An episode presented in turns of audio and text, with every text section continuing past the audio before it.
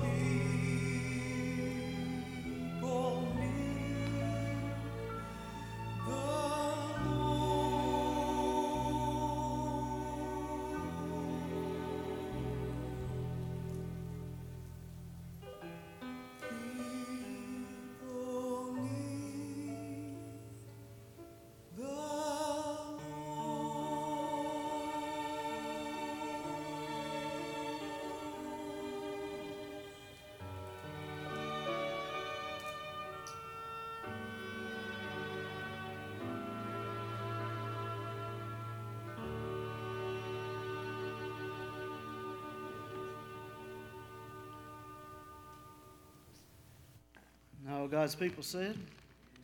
Amen. You just saw a video of what Christ Cares for You is all about. Christ Cares for You is me and my wife, Terry. We do have a board of directors, of course, and we are a 501c3 nonprofit religious charitable, charitable organization. Um, and just saying all that, um, I, we were here from 2004 to 2008 here in Hiddenite as pastor at Hiddenite Baptist Church for those four years. And in those four years, uh, your pastor was my best friend, still is my friend, but we, were, we just hung out a lot together and uh, just prayed and sought God together, and I appreciate him. And I know you do, church, right? You appreciate Pastor Mitch. So um, just thankful to be able to be here with you again this morning, Terry and I, and just to share with you a little bit about what God's doing. On the bulletin that you have, on the front page, or on the inside of the front page, the top of it says, Let's praise God for what He has done. Amen? And we want to praise God because, listen, you and I, Pastor Mitch, we can do nothing. It is all the work of Christ. Amen? And so He deserves all the glory. He gets all the glory, for He alone is worthy of all the glory. But uh, we just want you to take a look at that. I'm not going to go through that today because all of you can read that and just praise God with us for what we have seen Him do in, uh, through Christ Cares for You ministry in 2019. Uh, but I do want to just share briefly some of these things with you so you do know how God is at work. Uh, I pastored for 18 years, and um, uh, during that time, I was taking short term 10 day trips every year, taking teams to India. And about six years ago, on top of the mountain in India, in Chittoor, God spoke to my heart, and He said, I want you here on a more, uh, more time than just 10 days a year. And so I told him, Well, I, will do whatever you tell me to do, but you got to tell my wife because she got to come with me. And so uh, come home and told my wife, and listen, God's good with giving us wives. Amen. And uh, my wife, as always, if the Lord's called us, He's not just called me, and He hadn't just called her, but He calls us together. Amen. That's how you know it's of God. He calls both together. And so um, in 2018 was the time that we um, stepped out of the church. I stepped out of the pastorate and Terry stepped away from the school system, and uh, we sold everything we owned and uh, stepped out uh, on faith as God had called us. And so we walk by faith each day, and I can tell you our God is sufficient, and He is awesome. Uh, but in that, we, um, we in America, we stay in America six months out of the year, and we live in a camper. Uh, we're living in a camper right now. Our furnace went out for about 10 days in January, and that was a real cool month, but we're campers. Amen. So anyway, we live in a camper, and uh, everything we own's in the camper, and and uh, we go to campgrounds. God gave us a heart that we are to go out to the people where they're at, church. And I'm going to get to that more in the message in just a minute. And so, listen, campgrounds are full of people that do not know Jesus Christ. Have you ever made this statement, honey, we just got to get away for the weekend? You ever made that statement? Y'all ain't going to admit it in the house of God, David. You know you're guilty of it. We just got to get away. What do you got to get away from? The stress and the worries of this world? Yeah, y'all, I'm just going to preach right here. Listen, the stress and worries of this world, right? We got to get away. But if you get away for a few days, what do you do? You go right back to it, right? And God has given Terry and I such an opportunity to go into campgrounds and meet people just like that. We just had to get away, man. Life, life is rough, life is, life is tough, and we just had to get away. We just couldn't take it no more. And listen, I'm going to tell you something. If we have faith and trust in Jesus Christ, should we ever have stress, worry, and anxiety? The answer to that is no. The verse he's given us is 1 Peter 5 7. It says, Cast all your cares upon him, for he cares for you. The casting means to throw down adamantly with great intensity. And who are we to throw down to? Him, which is Jesus. And what are we to throw down? Our cares. In the Greek, it has three words that means care. It means this stress, worry, and anxiety. Listen, we're stressful, if we worry, we have anxiety, guess what? We sin, we sin, we sin. Because in all those three things, we are not giving all trust and faith unto the Lord who can overcome anything that we could ever stress, worry, or have anxiety. Amen, church? If you want to debate that with me, I'll be free for lunch. Come to lunch and debate that with me. All right? But listen, He cares for us. We're to give everything to Him, right? Trust Him with all things. But in campground ministry, we're able to share with folks who are just stressed out and who have come to the campground to get away. That listen, you don't have to go back to the same life you left. You can go back now knowing the Savior, Jesus Christ, that you can trust Him, put your faith in Him, and He can help you through every affliction, every storm, every tribulation in your life. But also in campgrounds, Terry gets to work with children there. We do kids club there at the campgrounds and uh, share with them uh, a craft and a Bible lesson and some recreation and just enter uh, enter into a relationship with them for the week or the weekend that they're there. And listen, so many of these kids are being raised by their grandparents. Grandparents bring them to the campground to have some fun. And, and Terry is real good. Get, she gets to know these kids, and these kids start opening up about their home life and, and just the things they're going, excuse me, things they're going through. And uh, we, we just pre- appreciate the Lord's opportunity just to share His love and care in the campgrounds. We also do things in the campgrounds that people won't know that they're going to come to this activity and hear anything about Jesus. We have basketball tournaments and and teenagers will come for a basketball tournament, never knowing they're going to hear about Jesus. But in between the, the games, we sit down and give them a bottle of water and we talk to them about the living water. Amen? Talk to them about Jesus. And so here they are playing basketball, never know they're going to hear about Jesus, but that's our purpose, right? To share Jesus. And so we also do a marriage game for couples. Anybody remember the old newlywed game? Back in the 70s, you do. Same, same setup. We ask questions to both spouses and see if they get them right, those kind of things. We have some laughs and fun. But afterwards, when we have a winner, we don't let anybody go home until we go through Ephesians 5.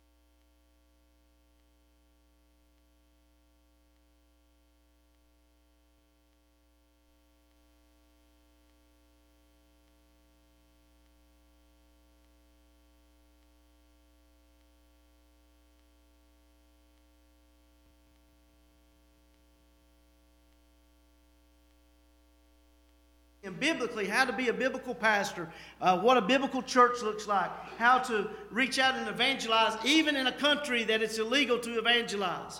And many of these pastors, 60 of them we are training, many of these pastors every, every week are confronted in their own villages about sharing the gospel. Many of them are being beaten. Many of them are spending two or three days in jail. Many of them are being fined. Many of them are having property seized because they will not quit sharing the good news of Jesus Christ. Folks, they understand what persecution is. If you go home today and read Acts chapter 4, that's India today. That's what's going on with these pastors. That's what's going on with your brothers and sisters in India today. Many of them are having their lives taken because they will not quit sharing the good news of Christ. Many churches are being burned out. Many pastors are being executed in front of their congregations. These things are happening. And the government each month, especially these last six months of 2019, each month the government has, has put into place stricter laws, stricter things. We cannot hand out Bibles now in India legally, but we do anyway. We trust our Lord. Amen? But it's against the law to do that now. What we have done for 10 years and how we've done evangelism, how all had to change uh, this last six months. We've had to go in in the darkness of night. We've had to meet on rooftops. We've had to meet in secret in the villages for people who want to know about Jesus. And uh, we just praise God for all the lives that have been changed and influenced. Other things that we do there that you saw on the, on the slides is uh, Terry gets to work with children in these villages. Sometimes we, she has 25, sometimes she has 300, as you saw on that one picture.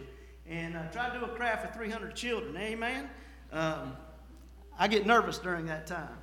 But uh, these children are precious. We work with the low caste and undercaste and backward people of India. And uh, these, these children, a lot of them may get one meal a day. Some of them don't get that. They go through the trash for food. Uh, same with the widows. They get no help. They, they're just trying each day to, to get something that they can eat to provide for them. And so when resources are available, we try to, try to help them out in those kind of things. We also minister to 100 uh, HIV AIDS children uh, born with AIDS. Their parents have died. They're being raised by, most of them, by grandparents. Most of them know they're never going to be cured with AIDS or any disease in India. You're, you're a, a, an undercast, and you have to go live in, among the other people that have the same disease you do. Leprosy colonies are there, uh, AIDS is there.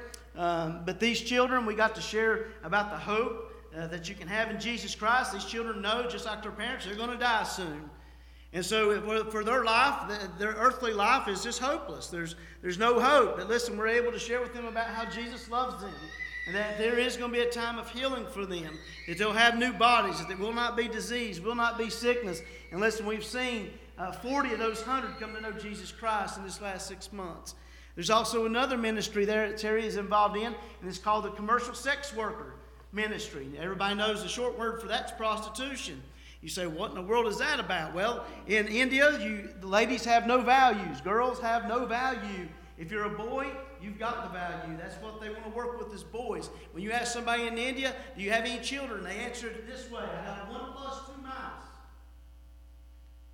In other words, a plus is a boy, minus is a girl. That's how they answer you. If you ask them how many children they got. Listen, Girls have no value. So these ladies have little education. They have children. Most of them are married, but their husbands are abusive and alcoholics and not providing any funding to, to buy food for their children. So what do they do? The only thing they can at this point is they do prostitution just to get food for their children. But they don't want to do that. And there's about a hundred of these ladies, all Hindu when they started, who we would begin to teach them how to sew garments so they can quit the commercial sex worker business and sew garments for a living to provide for their family. But the agreement was that every day you come for class, that you're going to hear about our true God, our living God. And they agreed to that. And so we, we have also seen 15 receive Christ out of that nearly 100 women have given their life to Christ through this ministry. And uh, we just pray for them as they we just saw the guilt and the shame of their life be relieved from them through salvation in Jesus Christ. But oh, what a road they have now to travel. So pray for them in this new walk with Christ. And then also, you saw a lot of handicapped and disabled people. Two years ago in Andhra Pradesh, in Markapur, Andhra Pradesh, uh, the government said we got too many handicapped and disabled people, so they rounded them all up. They went and dropped them on a piece of property, just a field, no water, no electricity, no shelter, nothing. Drop these handicapped people who are blind, who are deaf, who have got loss of limb. The one guy in the crutches on the video, the bottom half of his body is in reverse. Uh, the one guy that was in front of him, with down like a frog, that's the permanent state he is fixed in. He cannot straighten his legs, he cannot do that, so he walks like a he does like a frog on his hands to get around.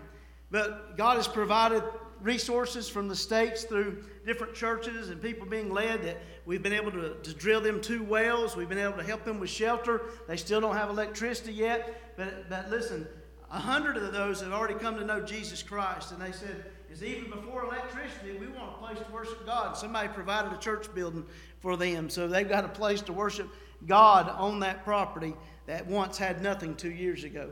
So pray for those handicapped and disabled people. All right? Pray for the persecution of your brothers and sisters. Pray this coming Friday. I just ask you make special prayer this coming Friday. Myself and two pastors are getting on a plane to go back to India just for a 10 day trip. We're going back to train these pastors in three seminary courses, and um, it's getting harder to get in the country, it's getting harder to get out of the country. And so uh, just pray for us there. Pray for us as we go into the villages as well to do evangelism uh, as again, that is against the law and the persecution has become great. So just pray for us there. On our prayer card, there's our website. You can learn more and see more about what God's doing. We update it every month with pictures and a report. But you can go to our website and just hit the right heading. You can see everything about us. Okay. Will y'all give me 20 minutes? What time does the rest of the Baptist churches get out? Listen, this is hard on this is hard on a preacher, but that's used to preaching three or four hours now.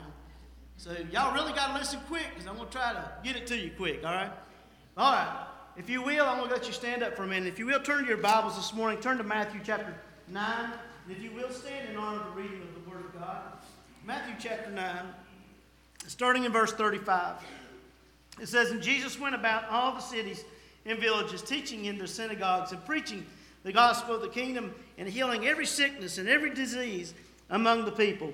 But when he saw the multitudes, he was moved with compassion on them because they fainted and were scattered abroad as sheep having no shepherd. Then saith he unto the disciples, The harvest truly is plenteous, but the laborers are few. Pray ye therefore the Lord of the harvest, and he will send forth laborers into his harvest. Let's pray. Father, we just ask now, God, that you would be glorified and lifted up. Once again, we pray, God, that your Holy Spirit now would just continue to speak into our lives. God, pierce our hearts, open our mind and our heart, that we may receive, God, your word, your instructions, Lord, that this text is not for the person on the pew across from us. This text is for every one of us that call ourselves Christians and believers in Jesus Christ today. And so, Lord, I pray that you challenge us, that you encourage us, strengthen us, God. Give us confidence this morning. And God, if there be one here who truly doesn't know you as their Lord and Savior, this morning I pray will be the day of salvation for them. Lord, do what only you can do by your power, by your authority in this time, in this place. In Jesus' name, amen. You may be seated. I want to share with you something this morning. I want to share with you God's heart. What is God's heart? Keep your finger in Matthew 9, but turn with me quickly just to read these verses. Go to 2 Peter, 2 Peter chapter 3. 2 Peter chapter 3. Let's look at what is God's heart. In 2 Peter chapter 3, in verse 9, the Bible says, The Lord is not slack concerning his promise. Aren't you glad today that everything that's promised in the Word of God has and will come to pass? Amen? He, he's going to, everything that's promised in the Word of God, we can count on it. We can have confidence it will happen. He's not slack. He doesn't break his promises. Look what it says here. As men count slackness, but is what? Long suffering toward us. Let's just say this. Praise God that He is a patient God.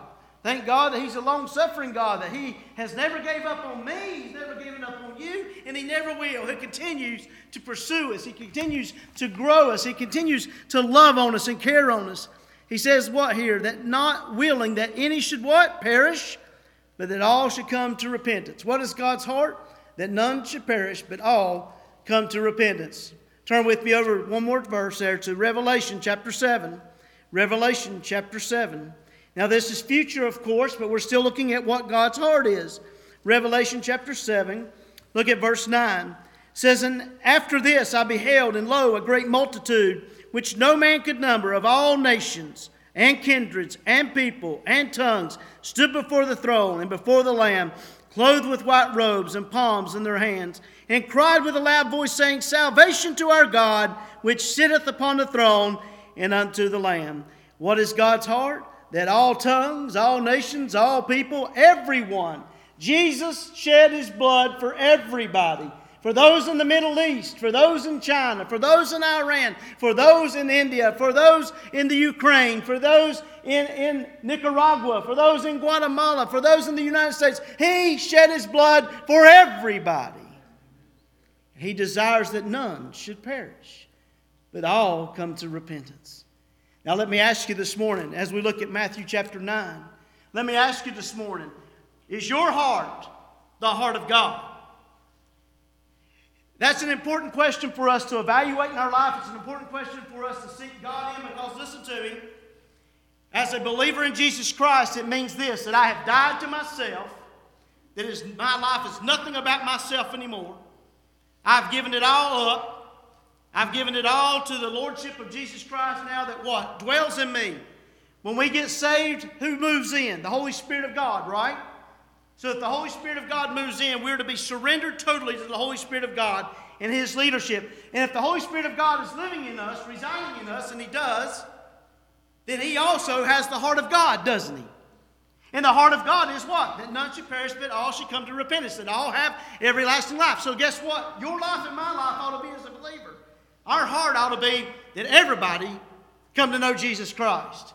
The people at our schools, the people in our workplace, the people in Walmart, the people at the grocery store, the people at the gas station, your neighbor, your family, our heart ought to be that none perish, but all come to repentance.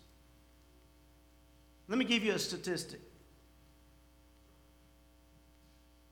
Statistics show this that 95% of those who profess Jesus Christ never once in their lifetime share their testimony or the gospel with anybody. Did y'all hear that? 95% of the professed church never shares the gospel with anybody. Folks, how can we have God's heart if we're not sharing the gospel? 5% is sharing the gospel. We look at our world, we look at our country, and we say, oh, what a mess our world is in. What a mess our country is in. And we want to point fingers all over the place. But I want to tell you, if 95% had the heart of God versus the 5%, don't you think the world would be turned upside down? Thank you. Amen. It would be. It would be. All right, so let's go through this. Listen quickly and I'll be done. Let's look at this verse Matthew chapter 9. We are to follow the lordship and the example of Christ, right? As a believer, that's how our life should look. So let's look at what Jesus did. In Matthew chapter 39, chapter 9, verse 35, it says, And Jesus went about all the cities and villages. Jesus went. Now, if you read the whole chapter of chapter 9, we find that it's been a day of ministry. Him and his disciples, this has been one day of ministry, chapter 9. And it began with him, him uh, forgiving the sins of the friend with the palsy that the four friends bring to him. He forgave him of his sins first. The friends brought him to get healed. Amen?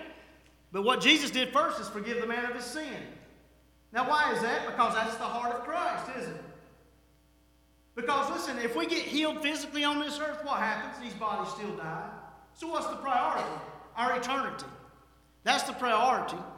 So, we find in this day of ministry, starting in the, verse, in the first of chapter 9, that, that Jesus first forgives a man of palsy of his sin, then he heals him physically.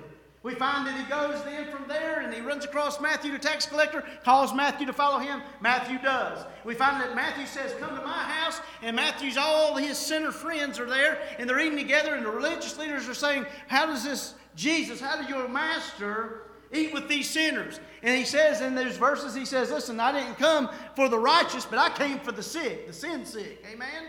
That's why Jesus came. We also find the story there of the centurion's daughter that is, has died, and the centurion goes to Jesus and says, If you'll just come to my house and lay your hand on her, I know she will live. And he does that. We also have the woman with the issue of blood for 12 years in this same day of events.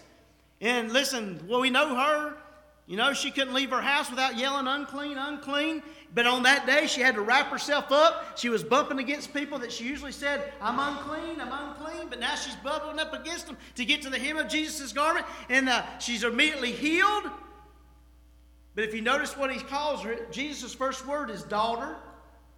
Daughter. Listen, how can you become a child of God?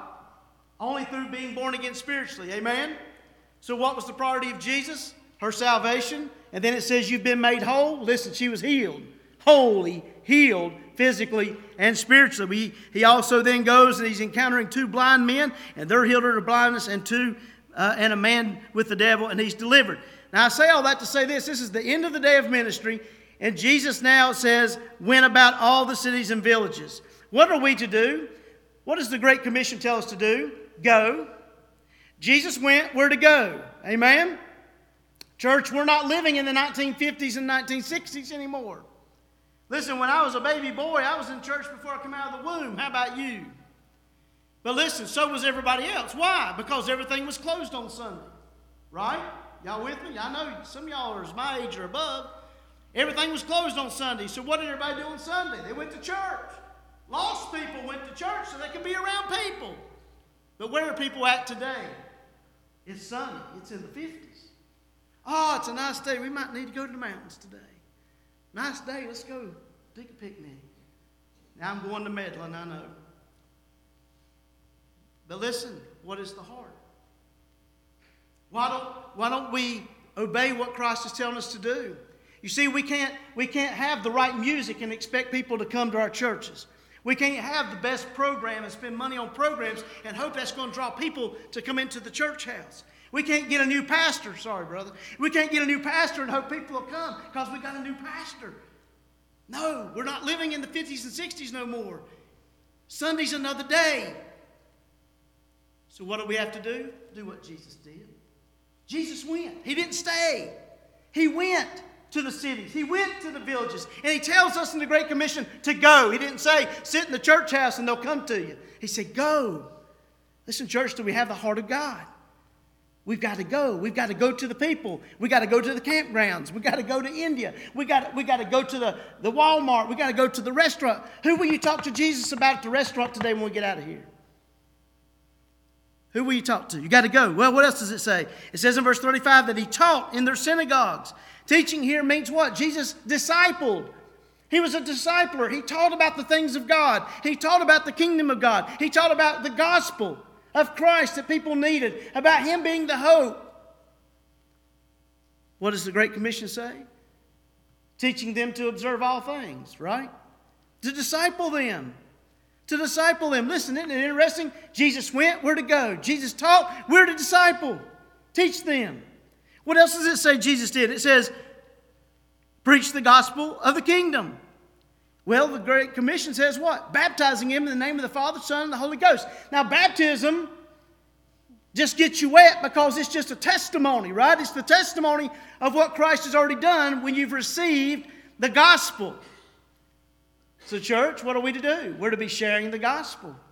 Let's be part of the 5%, not part of the 95%, okay? And let's change that percentage. Share the gospel. Now, listen, I got to say this because I've heard this too many times when I was a pastor, and even as we go church to church every service, every week while we're in the United States. I hear this all the time. Well, I don't know how to share the gospel. I haven't memorized 12 verses, and I don't know the process of how to start leading somebody to Christ. Let me ask you something. In the book of Acts, when we read of the early church, did the book did, did they have this Bible you and I hold? Then how in the world did the church grow? How, how did anybody come to know Christ? because they shared about how Christ had changed them. Amen? They shared their personal testimony. That's what they shared. They shared, let me talk to you about this Jesus who has changed my life. This is where I once was. This is how I come to know Christ. And now this is where I'm at with Christ. Folks, that's all we need to share the gospel of Jesus Christ. We just need our own testimony. And if you've been born again, you've got a testimony. All we got to do is share it. So he says here, he went, we're to go. He taught, we're, we're to disciple. Eh, he preached the gospel, we're to baptize. And then it says in verse 35, healing every sickness and disease among the people. Does Jesus still heal church? He does, doesn't he? Sometimes he doesn't heal us on this side of glory. Now, if we know him, we're going to be healed on that side of the glory. And we don't understand why he heals some and why he don't heal others on this side. But that's not for us to understand because He has a sovereign plan. We're to trust Him, we're to pray to Him. See, our, our following Him in the healing issue is that we're praying according to His will and plan and purpose that whoever we're praying for, that they be healed. We are to take on other, one another's burdens, as, as Galatians 6 says. We're to share the burdens of our brothers and sisters. We're to lift them up in prayer that God's will be done. So, do you see? Do we have the heart of God? Quickly, look at this, verse 36. It says, Then he saw the multitudes, and he was moved with compassion on them because they fainted and were scattered abroad as sheep having no shepherd. How do you see people? We pass people every day, as the song just said. How do we see people? Do we see them with the eyes of Jesus? With compassion. In other words, compassion here means that when Jesus looked at the multitudes, he saw the effects of sin in their life. But notice that he didn't, uh, that he immediately then didn't start judging them because of the mistakes they had made, because they had fallen into temptation, because of the effects of sin in their life. He did not begin to judge them, did they? But God help us as human beings. Usually, when we see people and when they have made mistakes, when they have fallen into sin, when they seem to be hopeless, as humans, a lot of times we rush to judgment in seeing them. Oh, help us, church. Help us, God, church, for the church to see people as Jesus saw them with a heart of compassion. Because listen, no matter if you're homeless, if you're on drug addiction, and no matter what storm or circumstance in your life today, listen to me. Jesus is the answer. He is the hope. He is the remedy. And we should not judge people, but we should say, Oh, let me share with you who can deliver you from where you're at right now. Let me share with you who can heal you, who can reconcile you to a holy and righteous God, who can give you hope. Church, that's what we're to be if we got the heart of God. It's about helping them, not judging them. Helping them to know Jesus. He said that he had compassion on them because they had fainted. In other words, that means confused, hopeless, helpless, and they were scattered abroad as sheep having no shepherd.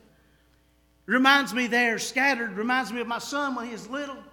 He used to walk around in circles as I sit on my recliner. I'd say, Son, what are you doing? He'd say, I don't know. Son, what are you doing? I don't know. What was he doing? He was wandering. No purpose, right? That's when you give him a purpose. Amen. Don't sit there wondering. There's a purpose. Listen, folks, people all around us in our workplace, in school, in society, they're just wandering. They don't even know if they have a purpose in life. Why am I even in this world? Folks, this is where they're at. And all, they're, all, they're, all they need is somebody to say, Let me talk to you about Jesus. It's all they need. Quickly, I know I'm about done. Listen. So we know these two verses, 35, 36. Now look at verse 37, 38. Jesus speaks. Boy, we need to pay attention. He says, The harvest truly is what? Plenteous, but the laborers are few. What happens to a harvest that's not reaped? Spoils, don't it? Spoils. Jesus says, The harvest is truly plenteous. Now let's, let's look at that word plenteous a minute. What Jesus is saying here to his disciples is, is the Holy Spirit of God's at work. Amen, church? The Holy Spirit of God's always at work. Do you believe that? He's working. If we open our eyes, we can see it. But whether we see it or not, He's at work. And He's at work already in the hearts of people who are in hopelessness, who are confused, who are scattered. The Holy Spirit of God's already working in the hearts of your fellow employees, the people you go to school with, your, your neighbors, your family. He's already at work. That's what plenteous means, that there's already a, a, a work being done and the heart is ready to do what? Be harvested unto salvation. He's telling them that, and he's saying the laborers are few. In other words, listen, he's saying we only have 5% when we need to have the 95%. We only got 5% to go and reap a harvest of many, many, many, many souls that the Holy Spirit of God's already prepared. See, the devil likes to tell us, oh, we can't go share the gospel. Oh, we don't know what to say. We don't know what the right words are. Listen, that's all the devil's lie. Because it's not my work of salvation. It's not your work of salvation. It is the work of God. But He wants us to be the harvesters. He wants us to be the planters. In other words, we're not saving the soul, but we are there to help that soul who has been prepared to take that final step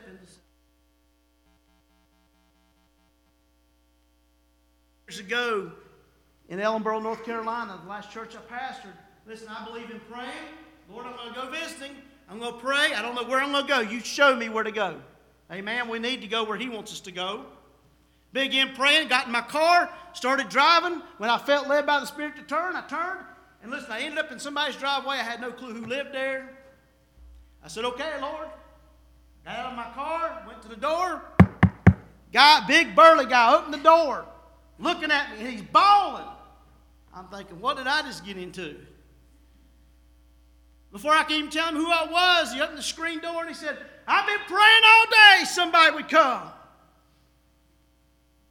I wasn't there more than five minutes and I did nothing because Jesus was saving me. and he didn't know what to do. The harvest is plenteous, but the laborers are few. Last verse, and we're done.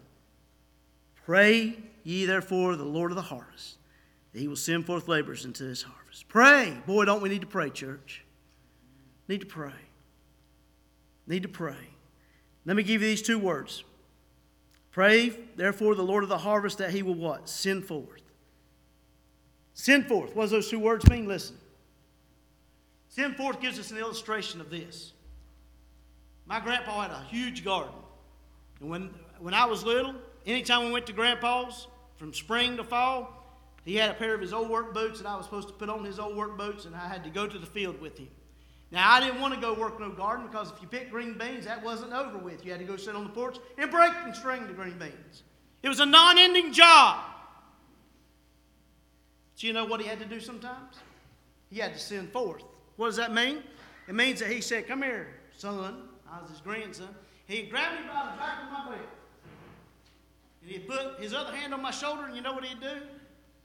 He'd open the screen door, go put them boots on. What did he do? He thrust me out. That's what send forth means. Jesus is saying, disciples, the harvest is ready, labors are few, and I'm thrusting you out. Then it may be today Pastor Mitch stands at the door, and as you go out, it might be that he grabs you by the belt loops and thrusts you out the door. That probably wouldn't work, brother. But will Jesus do that with you and I today? Do we have the heart of God? If we knew, and nobody knows, but if we knew, if Jesus sent us an announcement for the bulletin today that said, I'm coming at midnight tonight, I'm coming at midnight tonight, what would, what, how would your plans change this afternoon?